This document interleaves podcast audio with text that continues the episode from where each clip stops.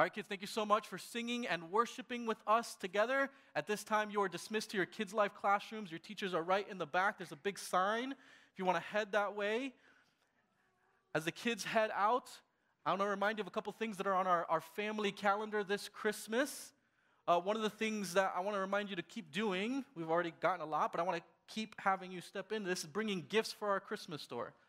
If this is new to you, our Christmas store is a ministry that offers uh, under resourced parents in our community a, a, dignified shopping experience where they have the opportunity to stretch their money and purchase affordable gifts for their children.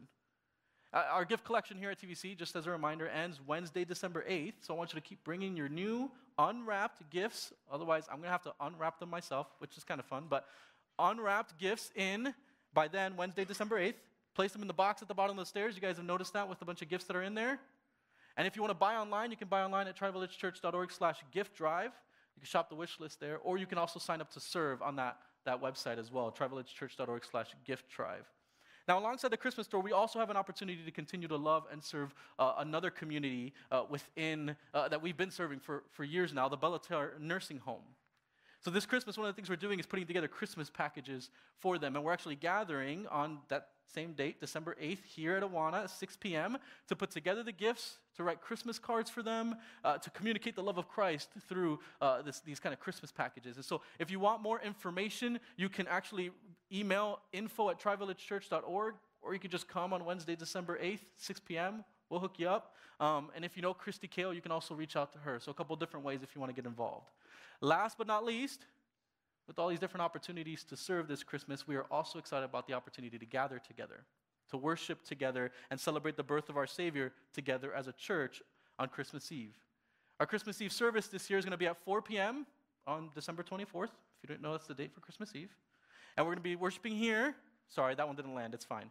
Um, 4 p.m. This year, we're kind of shifting because of what we're doing here on Sunday mornings, where we're actually having the, the kids worship with us. Uh, we're doing a, a, family service, and don't worry, parents, uh, we're going to adjust accordingly. It's not going to be a 45 minute sermon, as you know I'm used to doing. Um, we're going to make it a, a, whole family service that we might worship together and anticipate Christmas together. Next week, we should have invite cards if you want to invite friends, family, coworkers uh, that you can use to kind of uh, kind of prime the pump for the conversation. Okay? Now, with Christmas Eve in mind and Advent beginning to uh, uh, stabilize us with hope in Christ this morning, I want to read the text that we're going to be resting in for this Advent season as a familia. Now, the next four Sundays of Advent, it's, it's four weeks, uh, on into Christmas Eve, we're going to be sitting in one particular text, Isaiah 9, 6 through 7. And we're going to be meditating together on the titles of the, the promised one of Isaiah's prophecy. We're going to take each one of these titles and see through Isaiah 9 into the Christmas story as Jesus is the one who lives into each of these names as the one true God come to earth to save humanity, to, to, to restore creation, to make everything right again, like I was praying about. So this morning we dive into this text and we're going to be focusing on the first name of Jesus, or more specifically, the first half of the first name of Jesus, Wonderful. Now, if you're wondering, Eric, how is this going to work? A sermon on one word? That's not how we usually do things. Well, buckle up. Here we go. I'm going to invite you to open your Bibles to Isaiah 9, 6 through 7. And if you're able to, please stand as I read the hope of Christmas for our family and for the world this morning. By His Spirit and in His Word, God speaks these words to us this morning. For to us a child is born, to us a son is given and the government will be on his shoulders, and he will be called Wonderful Counselor, Mighty God, Everlasting Father, Prince of Peace. Of the greatness of his government and peace, there will be no end. He will reign on David's throne and over his kingdom, establishing and upholding it with justice and righteousness from that time on and forever. The zeal of the Lord Almighty will accomplish this. This is the word of the Lord for us today. I'll have you sit down and we'll pray that the Spirit of God would revive us this morning with this word. Emmanuel, we pray that you would use the words of life about you, Jesus, the word of life, to bring us back to life this morning. Father, would you communicate your love by your Spirit in the person and work of your Son? Would you remind us in our tired and anxious hearts, in the successes and failures of life, in the joys and disappointments of the holidays, in the pain of this year, in the blessings of this year, in everything we have to be grateful for, and in all that we struggle to comprehend? Would you remind us of your unfailing love and the rock solid hope we have in you?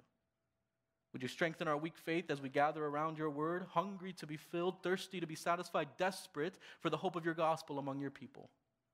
May my words and our meditations in this moment be a, a sacred moment of worship together as we gather with the family you've created in Christ before your word. Pray all this in the name of Jesus. Amen. Well, a week or so ago, my family and I were taking a drive.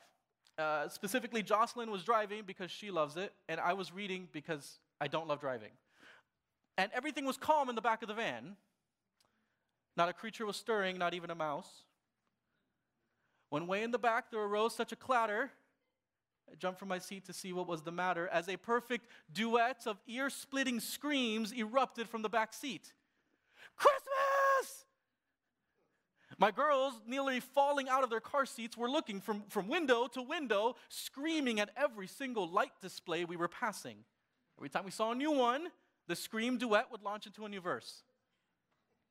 Jocelyn, the uh, strong mother that she is, continued driving undisturbed. Oh, yeah, she looked at me and explained. I forgot to tell you, they do that now. Whenever the screams would subside, the girls would start to repeat this, this phrase that has now become my theme for the Advent season Daddy, we're looking for Christmas. You want to look for Christmas, Daddy? Looking for Christmas. After a year filled with all kinds of ups and downs, with a lot to be grateful for and celebrate, and, and more than enough to regret and lament, this Advent season, I find myself looking for Christmas more than ever. Looking for the hope of Advent. Longing for the reminder of a God who keeps his promises. Searching for joy and faith and peace. The season of Advent, not just Christmas, but the, the four Sundays that lead up to Christmas, is a, a special season in the church calendar where we are reminded that faith and hope and joy and peace and all of what we're looking for is not just found in the same place, but in one person Jesus Christ. This Advent, how do you find yourself looking for Christmas? Trying to hold on to hope, struggling to generate joy or, or maintain your peace with the thought of another holiday alone, or, or a new experience of a holiday with an empty chair at the dinner table. Or you're just so tired at the end of the year. Maybe this morning you're here and you need more than just a reminder of your faith. Maybe you need a revival of your faith. For whatever reason, your faith has flatlined this past year. Or maybe you're here and you've actually been in a sweet season with the Lord. And you're stepping into Advent with the hope and joy of Christmas, looking for, for who you might be able to share it with. However, you've begun this Advent season this morning and, and in this month, in this rhythm of worship in our calendar, I want to invite all of us to look for Christmas together and find the joy of Christ among God's people, to communicate the joy of Christ through God's people. Now, I do have to confess something to you this morning. Thinking about all that, th- this year I've committed what, I, uh, what I've called holiday heresy. I-, I started looking for Christmas earlier than I should have, and in my weakness, I started listening to Christmas music before Thanksgiving. Now, you have to understand, a couple of years ago, I would have been strong enough to resist the temptation, and I would have called people to repentance for committing holiday heresy. But I Got to confess this morning that this year I dove in headfirst and I fired up my Christmas playlist weeks before Thanksgiving. And if I'm honest, I don't regret it even a little bit. You can email me about it later. If you want to email me, that's fine. But I mentioned that to say that when I queued up my Christmas playlist, one of the songs that gets me every time is actually the old hymn we sang to open our service this morning. A hymn that was written by Isaac Watts over 300 years ago Joy to the World.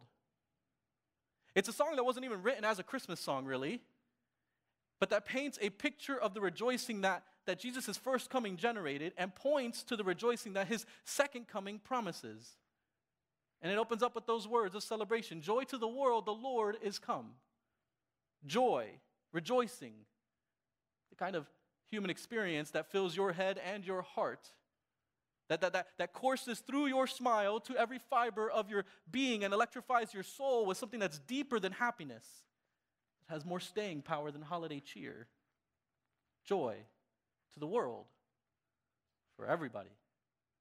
No matter where you find yourself or how you find yourself, if you're maybe more in need of being found than you were at this time last year, joy. Why? Because the Lord of life, the lover of our souls, the rescuer, has come. And by the end of the song, that word joy has actually found its way through every verse, and near the end is, is actually paired with a word that we don't use all that often a word that paints Advent with awe. And I'm going to read you the verse I'm talking about. I'm not going to sing it for everybody's sake, I'm just going to read it. But I want you to hear these words again. He rules the world with truth and grace and makes the nations prove the light of his righteousness and wonders of his love. And wonders of his love and wonders, wonders of his love. Wonders. The kind of acts that take our breath away and fill us with life giving oxygen all at the same time. The, the, the, the, kind of experiences that we find difficult to describe and at the same time are filled to the brim with adjectives trying to desperately get at what we are experiencing. Have you ever come face to face with wonder in your life? I, mean, the kind of wonder that dances in the eyes of all the little ones that joined us in worship this morning when they're trying to trip over their words to try to explain something amazing that absolutely happened to them. Wonder. You see, these little ones, they actually live in a world where anything is possible. Sadly, for too many of us um, sophisticated adults, we've lost that sense of wonder as life weighs us down with, with worries and what ifs rather than lifting our hearts to the wonder working King. Advent, Christmas, the, the, the celebration of God become human is a reminder that no matter how far gone we are, we are not beyond saving. Because we live in a world that no matter how bad we think things are, Jesus responds to our despair saying, With man, this is impossible, but with God, all things are possible. You see, in the world that God has created and is in the process of recreating, anything is possible because it is filled with the wonders of a wonder working King. Joy to the world, the Lord has come, we sing. Joy because the one who refills the world with the promise of salvation has finally arrived. Now, I committed holiday heresy this year and shamelessly, I might add, played Christmas music in my office very loudly that pointed me to Jesus because it is far too easy for me to lose sight of all that I have in Christ when I am so focused on what I wish I had, who I wish I still had. Why some seasons feel more empty than full, more, more, more bitter than pleasant, more Mara than Naomi. We just closed the book of Ruth last week in a, a genealogy of hope, a legacy of joy and suffering, a, a, a timeline of promises obscured and promises revealed, a, a family tree that looked like it was fading into the darkness, but whose flame was reignited by the light of the world. And the hope of Ruth 4 leads us into the promise of Isaiah 9, where much like the names in the story of Ruth, there is meaning and anticipation embedded in the name of the one who is to come. Or as we will see over the next few weeks, in the, the list of titles that name him, because he cannot be contained to one name. For the season of Advent, we're going to be taking those names in Isaiah 9 6 and meditating on each of them as we celebrate the anniversary of Jesus' first coming, as we lean into the hope and promise of his second coming. And like I said this morning, we focus on that one word that is repeated in Joy to the World wonder. The word, the word that begins this list of Jesus' names in Isaiah 9 wonderful. And the reason I want us to slow down in this passage and over the next two weeks consider both halves of this first name is because I think uh, we as a community need to be desperately reminded of both the wonder filled Jesus that we worship as well as the wise counselor that we trust. And so I want to take time to do both of those things over the next two weeks. So this morning, I want us to zero in on the wonder filled Jesus we worship. The wonder of the Jesus who has begun and will one day finish, making everything sad untrue fixing what sin bro- broke, turning a world that's upside down in sin and evil right side up in peace and goodness. We need wonder to be re injected in our lives this Christmas because we can get so caught up in this is never going to change, this is never going to get better, God's forgotten about me. We could so easily stall out in suffering, believing that this is just how it's going to be forever because we've stopped believing that God does wonders, that God can truly do anything, that God is still at work in our world today, and that His work didn't stop thousands of years ago. That he is still working the wonders of salvation and life and his kingdom here and now, saving people, changing lives, repairing what is broken, restoring what was taken. That's why I wanted to do something a little out of the norm for us and focus on one word this morning. Because we all need more wonder in our lives, believing that God is not only able, but willing. This theme of wonder courses through the story of the gospel. A, a story that begins with the surprising incarnation of God at Christmas and so this morning, looking for Christmas, I want to invite us all into the wonder of Advent, the promise of the wonder working King who has come. This first Sunday in Advent, I, I can summarize this sermon in a phrase and a sentence. Here's my phrase. I didn't put it up on the screen. I felt it was maybe a little sacrilegious, but I'm going to say it anyways. Remember, rejoice, rinse, and repeat. Remember, rejoice, rinse, and repeat. Or to make it into a sentence that's a little bit more churchy, something we can meditate and pray through this week. Those who rejoice, when I say that, I mean those who, who truly rejoice, who, who are filled with joy, who, who are not just happy circumstantially, but joyful in whatever circumstance, are those who remember his wonders. Those who remember not just doctrine or theology, but who remember the wonders that those theological truths are built upon. In order to be a rejoicing people, we need to be a remembering people not just of historical and theological data, but of the wonders of the Lord, of what the Lord has done to save and make a people for himself. Those who rejoice are those who remember his wonders. And so this morning, I want to track the story of the gospel all over the scriptures and illuminate four wonders for us. They are the wonder of his arrival, the wonder of his life, the wonder of his love, and the wonder of his reign. The wonder that is Jesus' first coming from his arrival, all the way to his life that expresses the, the supernatural kingdom of the wonder working king, as well as the love of that wonder working king as he saves his people, and then as he reigns as a king unlike any other over his people and really the whole world. And to track these wonders in scriptures, I'm going to actually plant one foot in the book of Isaiah and then another foot in the Gospel of John, even while I mention other places in scripture in order to help us see this wonder working king working wonders on behalf of his people. That's our plan. Those who rejoice are those who remember his wonders, and the four wonders we're going to focus on are the wonder of his arrival, life, love, and reign. Four wonders centered on Jesus and embedded in that one word in Isaiah 9 6 wonderful. A word that is preceded by promise. Look at the text. To us a child is born, to us a son is given our first wonder this morning is the wonder of his arrival, the, the promise that God makes in Isaiah 9 of a child born, a, a son given. There is one who is coming, Isaiah says, whose arrival brings light and life and joy and hope. All right, fast forward to the Gospel of John. In the very first chapter of that book, we read these words, verse 14 and 18. The Word became flesh and made his dwelling among us. We have seen his glory, the glory of the one and only Son, who came from the Father, full of grace and truth. Verse 18 No one has ever seen God, but the one and only Son, who is himself God and is in closest relationship with the Father, has made him known. The child born, the Son given, is not just a promised descendant in the genealogy or an, an additional branch to the family tree. The promise of a child born and a son given is none other than God the Son becoming human and living among us, showing us God, making God known. And I mean truly known, like, like relationship with Him kind of known. When Isaiah prophesies about a Savior, it is a promise bigger than even Isaiah could have understood. A promise that traced its fulfillment past the dynasty of Israel's king all the way to the little town of Bethlehem where hundreds of years, thousands of years before, probably,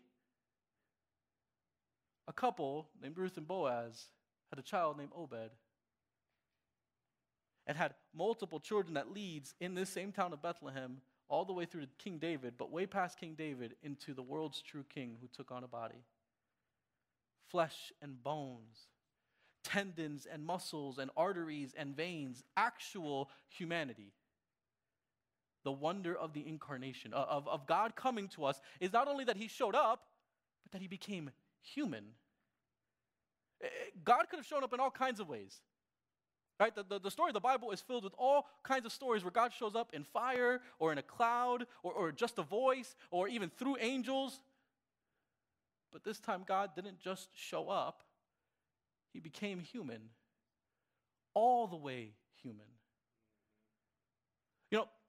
Sometimes we act like Jesus was not all the way human, like He had some kind of a cheat code on His life. Right? Like, like his miraculous birth and the, the, the mystery of his incarnation, that he is 100% God and 100% human, made him into some kind of Superman uh, uh, who we know loves us, but couldn't possibly relate to us. And we marvel at the wonder of the incarnation in theory, but dismiss it in practice. I'll give you just one example of how I think this plays out. Uh, uh I think there's a lot of different examples, uh, but the, here's why I'm pointing out this problem because of how I think it affects the way we live our lives. You see, I, am not just trying to make sure that we're precise on doctrine, although that's incredibly important. The reason it's important is because the what we believe affects how we live. There are more examples, but I'm, I'll give you time for one. Uh, I'll confess this as well. Uh, some of us here, including myself, hence the confession, really struggle with our emotions. Wasn't asking for a response, John, but I t- I'll take it. Now, I just don't mean that we struggle with emotions because we don't know what to name in our emotions. I mean that if we dig down deep, we'll realize that there's actually this belief underneath that we have uh, kind of uh, uh, received from either the world or even church or whatever, that, that emotions are somehow sinful. That emotions are a part of the fall. That our experiences of fear and sadness and anger is all the way unrighteous all the time. Here's the problem with that belief it's not biblical. It, it, does damage to the design of God in each and every one of us. And here's why I know that because of the theology of the incarnation. Because of the wonder of his, his arrival, the reality that he took on flesh is radical precisely because by it, we not only get a Savior coming to earth, we also get to see what it means to be truly human.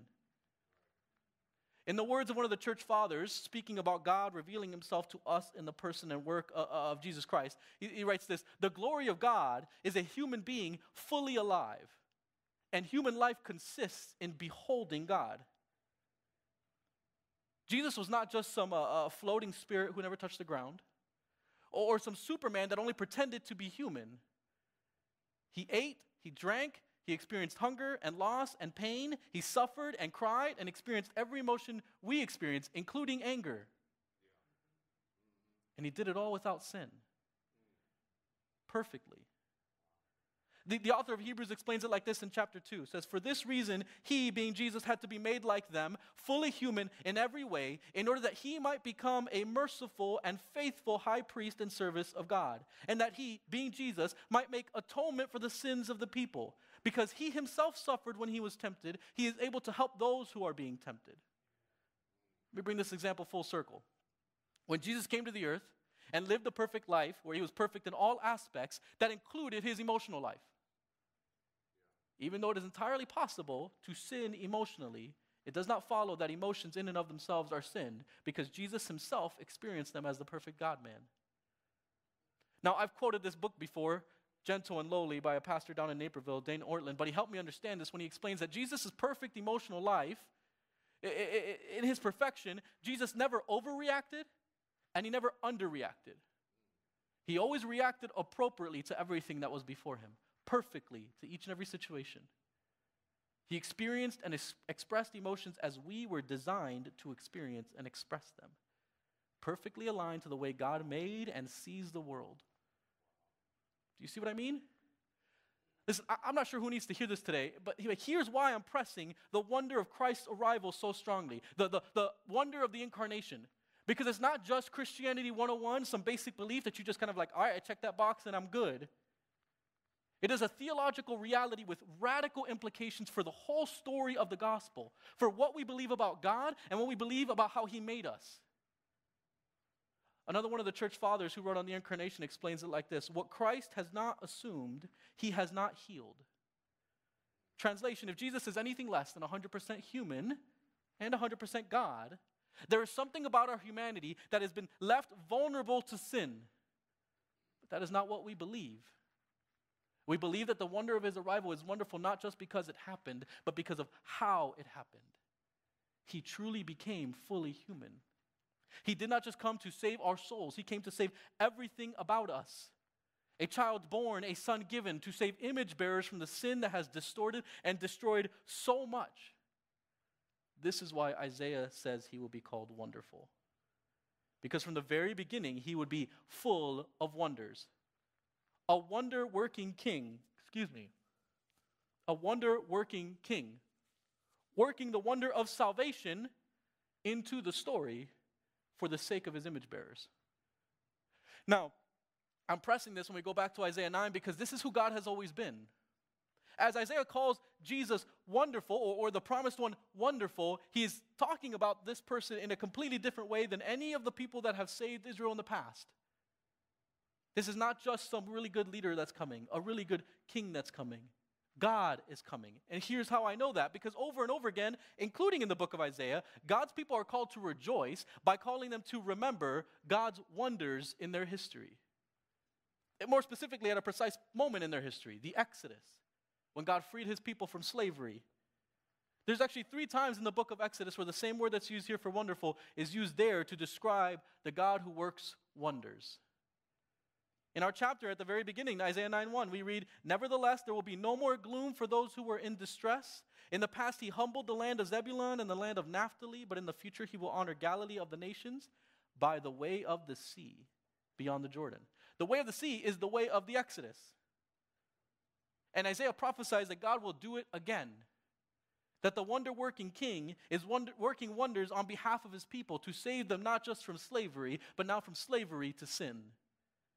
The promised one is wonderful, which is our first indicator that he is not just any savior. He's not just like the judges of old, the prophets of the past, the kings of kingdoms lost. He is the one true God, the God who works wonders in the flesh, come to save his people. Isaiah points forward to the wonder of his arrival. This Advent, we look backwards to the wonder of his arrival, and in looking back, our remembrance is the beginning of our rejoicing. So I want to invite you into the remembering rhythm of Advent, not just so that you might keep your theological ducks in a row, but to invite you into the joy of God's people as we re engage the wonder of his arrival. A wonder that is truly wonderful, not just a doctrine to hold, but a wonder to behold. Those who, who rejoice are those who remember his wonders. But this morning, I promised you more than one wonder. We're not just remembering the wonder of his arrival, we also look back and remember him as the wonder working king who actually worked wonders in his life. And so, as we look at the wonder of his life, I want us to run through a few examples of these, these supernatural acts in the life of Jesus and show you how the wonder working king was at work and why this Advent, your joy will be increased by remembering who he is and the wonder of his life. I've kind of showed my cards a little bit, but, but wonder is this word that, that is trying to uh, describe and represent what we would consider out of the ordinary. Right? It's used to describe situations where someone did more than they were able to do on their own. In the context of Scripture, it is often used to summarize the supernatural, communicating not just what happened, but the reaction we should have in the face of what happened wonder, awe. Right? Like, like, like the breathtaking experience of the Grand Canyon or Niagara Falls. These, these wonders, they, they elicit a response. They, they, they generate awe in us and they, they leave us speechless, amazed, overwhelmed by the experience. In other words, wonder is a word that sums up the phrase, God is the only explanation. And over and over again, this is seen in high definition in the life and work of Jesus Christ. Right? We talked about the wonder of his arrival in John 1, but now I want to give you these three brief, brief glimpses of the wonder of his life in John 6 and 11 to explain this second point. And what I want you to see here is not just the wonders of God, but the way the wonders of God reveal God in the life of Jesus. Let me show you what I mean.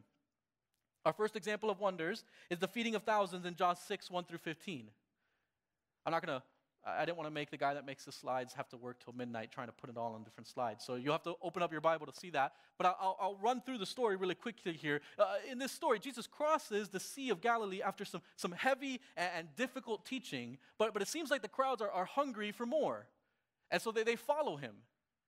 And as they're approaching this, this huge crowd, Jesus turns to one of his disciples, Philip, and sets him up like any good teacher.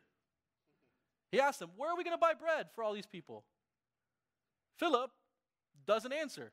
Right? He fumbles over his words, but eventually he explains to Jesus the, the impossibility of their situation. But like I've already said, with man this is impossible, but not with God. With God, all things are possible. And this wonder working king shows how when he takes five loaves and two fish and feeds thousands of people. I mean, the food never reaches the bottom.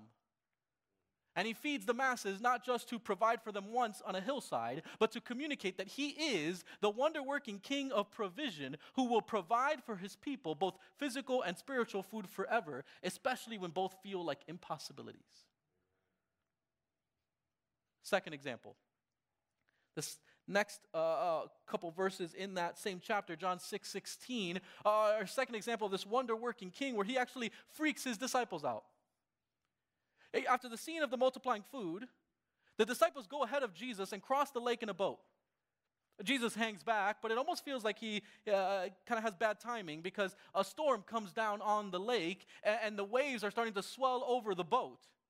They start to fill the darkness with danger. And all of a sudden, the disciples catch this glimpse of, of something ominous on the waves, a, a, a figure walking on, on the water like he was just out for some kind of midnight stroll. Their fear overtakes them as the next wave crashes on top of them, and, and these words come out of the wind It is I. Don't be afraid.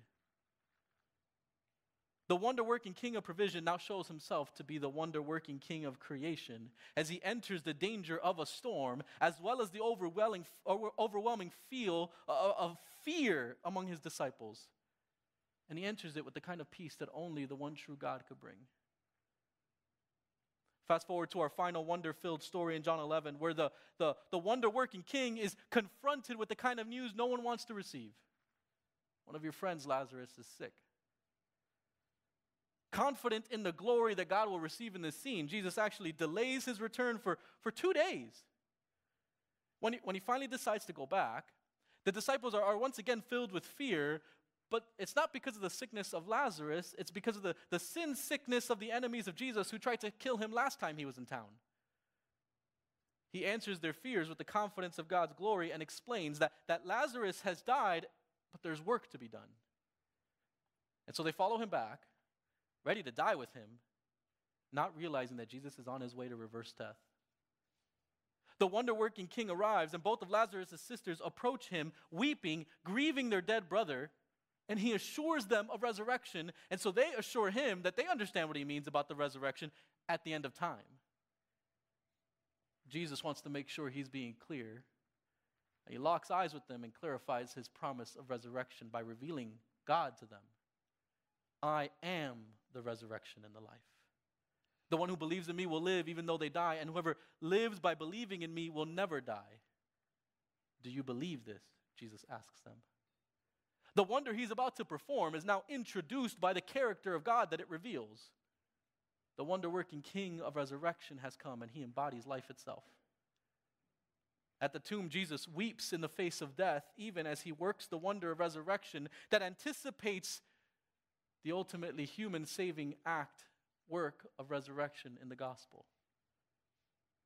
Three examples of wonder in the life of Jesus. In the life of the one called Wonderful, not just because of the wonders of his arrival, but because he is the wonder working king, working wonders in the life of his people, communicating who he is as a king and who they are as his people. A king who provides and is sovereign over creation and sovereign over death a king who has life in himself, a kingdom where everyone is provided for and where creation is not chaos, but under God's control. A kingdom where death does not get the last word. The wonder working king gets the last word. The wonder of his arrival opened up the way of wonder in his life. And all of these different wonders, those three examples, and there are more in all of the Gospels, they, they, they foreshadow and, and anticipate and communicate the character and salvation of God. They, they, they set up the spread of the kingdom and say, hey, this is what my kingdom looks like. It communicates not just wonder, but a wonder working king who is making everything right again.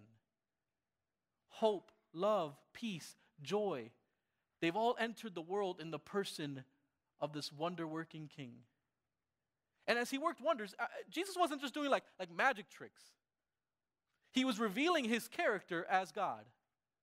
You see, the joy of Christmas comes not just when we remember that he arrived, but when we remember what he did when he arrived, who he was.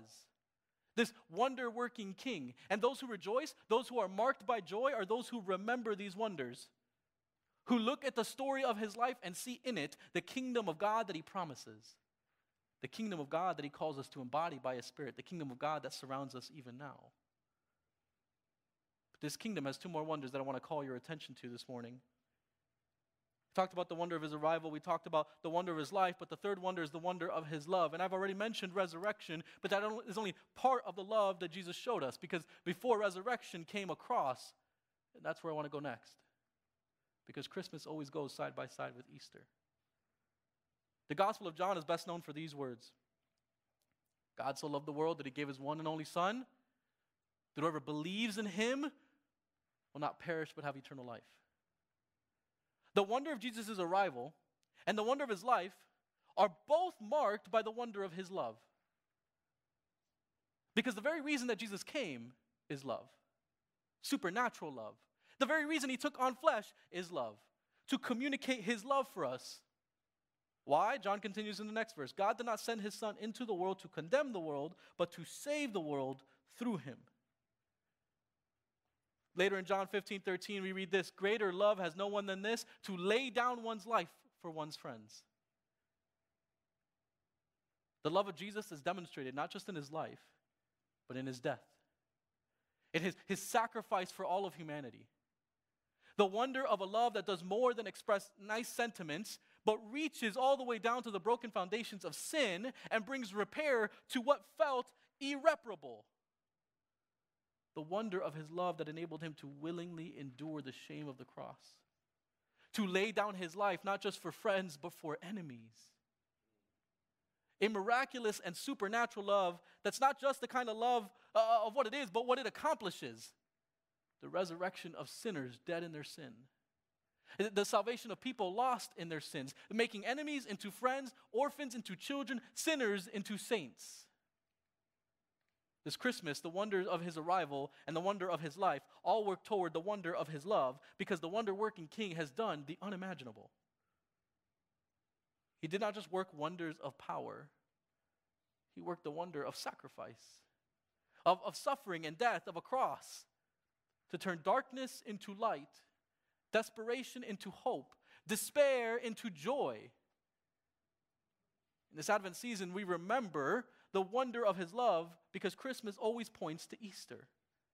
Jesus' birth always points to Jesus' cross, where the wonder of his love takes sinners like, like you and like me and identifies us not by what we have done, but by what he did.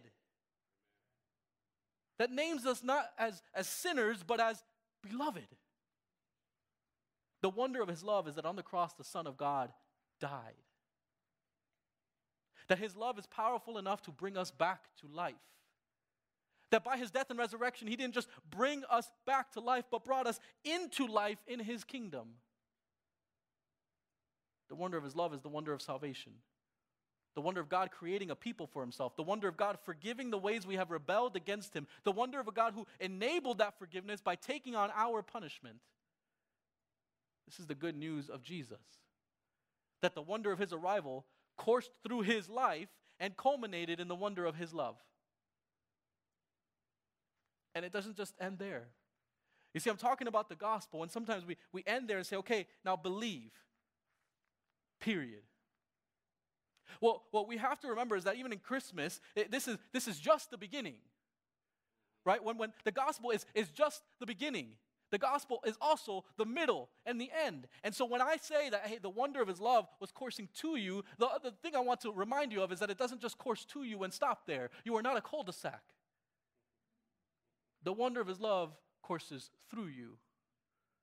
John 13, 34 through 45, or to through 35 says this A new command I give you love one another. As I have loved you, so you must love one another. By this, everyone will know that you are my disciples if you love one another. Love. Love like I have loved you. The love I've shown you in my life and in my death and my resurrection. This is the love that marks you off as my people the wonder of love that should define us. This supernatural, miraculous, out of the ordinary love that fills and flows from the people of God to each other and to everyone the Lord puts in our path. Christmas is about love because God so loved the world that he sent his son. And God so loved the world that his son previewed the kingdom he was bringing to earth as the wonder working king. And God so loved the world that he laid down his life to save us that he might love through us. This Advent, we love because he first loved us. And we rejoice because we remember what he did for us, what it cost him to make us into familia. Those who rejoice are those who remember his wonders. And this morning, I invite you to remember the wonder of his love. But I have one fourth and final wonder to point us to this morning before we end. And it brings us all the way back to Isaiah 9, where we read about the wonder of his reign. Look at the text. We started, For to us a child is born, a, a son is given. And then we read that the government will be on his shoulders. Why does Isaiah use this image here? Well, it's because just a few verses earlier, Isaiah also uses this prophetic, uh, a triple image where God shatters, look in your text, a yoke of burden, a bar across the shoulders, and a rod that oppresses. In other words, instead of God's people carrying, God will now carry on his shoulders what was always his to carry, ruling as king. Our first sin was that we, uh, uh, in the garden, that we wanted to be like God. Problem is we could not bear the weight of trying to be like God, and it destroyed us. But have you ever heard the words of Matthew 11? Come to me, all you who are weary and burdened, and I will give you rest. Take my yoke upon you and learn from me. For I am gentle and humble in heart, and you will find rest for your souls. For my yoke is easy and my burden is light. Those are Jesus' words. Isaiah 9 is not just a prophecy of power, but of a king who takes the burdens off of the shoulders of his image bearers and bears them himself, who carries the weight we were never designed to carry the weight of being the wonder working king who rules over all. But Isaiah doesn't stop there. Look at verse 7. Of the greatness of his government and peace, there will be no end. He will reign on David's throne and over his kingdom, establishing and upholding it with justice and righteousness from that time on and forever. The wonder of his reign is more than just the fact of his reign. The wonder of the reign of Jesus, as prophesied in Isaiah, is not just that the government will be on his shoulders, but how he will rule and reign how far his reign extends, and what his reign produces. Notice the language here. There is no end to his kingdom. It goes everywhere. It is a land without borders, a kingdom without boundaries, a, a, reality that transcends geography and time and space and culture and ethnicity to restore what sin destroyed and, and, and revive what sin killed. But notice what spreads when the kingdom spreads peace. Not the hunger of conquest, but the wonder of peace. As one writer explains, this is uh, empire without imperialism, rule without exploitation, the perfect one bringing others to perfection by his reign. This is, the wonder of the reign of Jesus. That the language of conquest has been flipped on its head for the sake of spreading peace, not war. It is a wonder because it is a reign unlike anything that the world has ever seen. A reign of justice and righteousness, a reign that is marked by perpetual justice, by, by perpetual right living, not just individually, but throughout the entire kingdom. The wonder of his reign is that it's forever and it produces peace and it is established in justice and righteousness. But I also want to say that it is because it overflows with joy. Earlier in his prophecy, Isaiah explains it like this The people walking in darkness have seen a great light. On those living in the land of deep darkness, the light has dawned. You have enlarged the nation and increased their joy. They rejoice before you as people rejoice at the harvest, as warriors rejoice when dividing the plunder. Four times in, in one verse, the word joy or rejoice is repeated to emphasize an overwhelming and overflowing joy. The kind of joy that accompanies the wonder working king in his kingdom. This Advent, we hold on to joy because the King promises and enables joy by his wonders in the world. The wonder of his arrival becoming human, the wonder of his life, a king that spreads his kingdom through the supernatural revelation of his character as the king who provides, who rules over creation, who brings the dead back to life, the wonder of his love that saves sinners, the, the, the wonder of his reign, of, of a king unlike anything we've ever seen whose kingdom communicates and produces peace everywhere it, spread, it spreads forever peace, justice, righteousness, and joy. Because those who rejoice are those who remember his wonders. And so this morning, as we begin to anticipate Christmas, as we re enter the season of Advent together and celebrate the coming of Christ, I want to invite you to remember his wonders. That he is indeed wonderful.